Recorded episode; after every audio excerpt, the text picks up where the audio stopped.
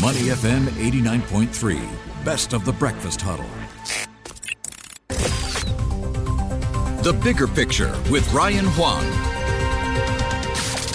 Money FM 89.3, The Breakfast Huddle with Elliot Danker, Bharati Jagdish, and Ryan Huang. Time now for the bigger picture, where uh, this annual event that happens this time of the year is taking place this week, and you know, there's, there's just so much to discuss about it. Yeah, the FinTech Festival, the Singapore FinTech Festival, now underway. A few themes have already emerged from the panel discussions. You would have been reading about them, hearing about them on Money FM as well.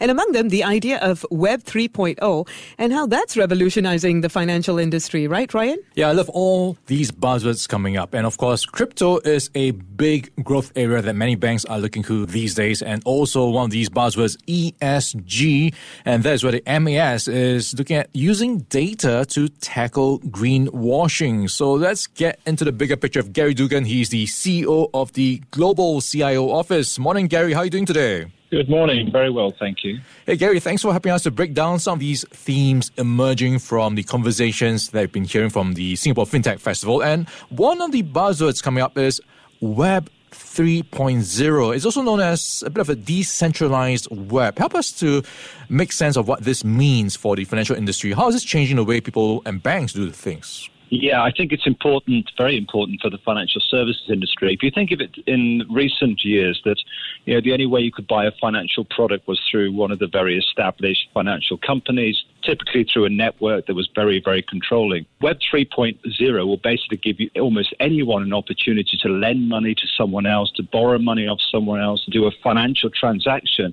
of someone else mm. without the need to use necessarily an established name or it'll be one of the brand new names using something like Web 3.0. Yeah, so a bit of a peer to peer system, a decentralized system that we can look forward to in the future. So, how should investors position themselves around this trend, Gary? Yeah, to be honest, it's very difficult because much of the excitement of this theme is happening in the venture capital and private equity space, where a number of companies are being established. They're often very small, they're often, quite frankly, quite risky investments in the early stages. So I think, to be honest, most people will only be able to enjoy what these companies create. It'll only come in the next uh, four or five years that these companies get of such a scale that they'll be on a stock market where you'll be able to buy the shares. Would this perhaps play into the concept of a metaverse where you've got people being connected to one another and just being able to do things among themselves? Exactly, and, and, this is what the Web 3.0 plus the companies that have been formed today, they're basically bringing people together so that you don't have to go into, a, say, a conventional financial institution in order to, for example, find an insurance policy. You'll be able to find it on a peer-to-peer basis, and I think a lot more that the solutions will match exactly what you need rather than the package versions that you get today. Yeah, talking about crypto, that's one of the areas that might play into the metaverse as well. We've seen how a lot of major banks in the early days, know, just shunning it, and now they are changing their tune, just going on board this bandwagon of cryptocurrencies. What's your take on where this is going, and what are investors doing in terms of you know, demanding exposure? How do they get exposed to this rising crypto trend? Yeah, no, it's a good question. I think, quite frankly, the, you know, when I look at our clients, our clients are much more demanding of this. I call it an asset class now to invest in, and the industry has not really responded.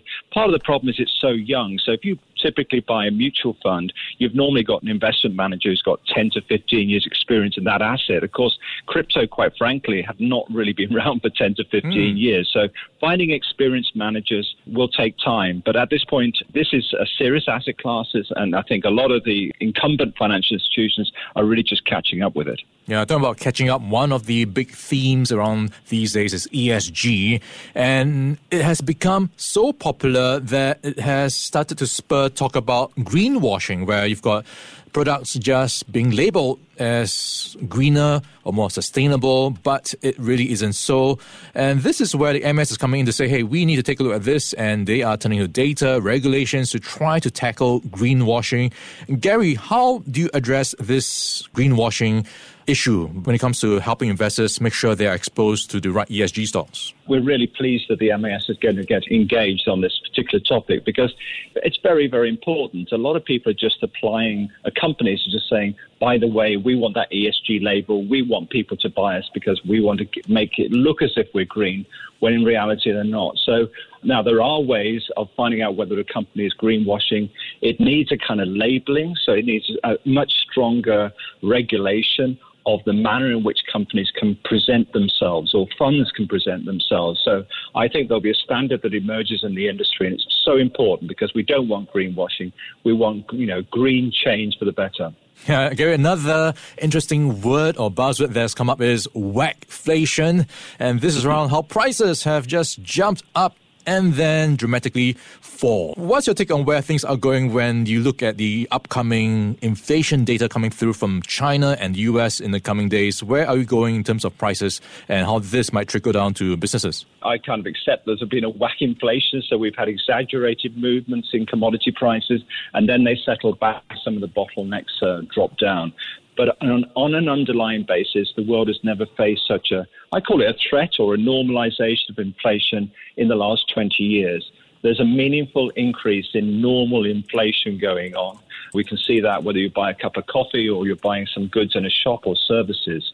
And the reason it's coming through is there's more wage inflation around than we've seen possibly again for a couple of decades. So I think there are some strong underlying trends to believe that the world's facing an inflation rate, not zero to minus, but a number perhaps closer to 2 or 3% going forward. Yeah, Gary, definitely a lot of optimism these days in the markets. We are seeing record highs on Wall Street, partly because of the COVID 19 advancements in terms of treatment. There's a pill now, and also the talk about a VTL that's coming up with Malaysia and Finland as well as Sweden. So you've got a lot of borders opening up. What does this mean for markets down the road? Are we setting up ourselves for a bit of a Christmas rally right now? I think certainly Asia has been left behind a lot, both in terms of the way it's been able to reopen and also in terms of the markets. It's hardly provided any return year to date.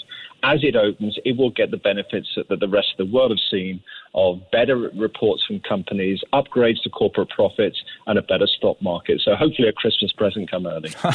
All right, we'll be looking out for that, Gary. We've been chatting with Gary Dugan. He's the CEO of the Global CIO Office, helping us out with the bigger picture. Gary, thanks for your time today. Thank you. Before acting on the information on Money FM, please consider if it's suitable for your own investment objectives, financial situation, and risk tolerance. To listen to more great interviews, download our podcasts at moneyfm893.sg or download our audio app. That's A W E D I O. Available on Google Play or the App Store.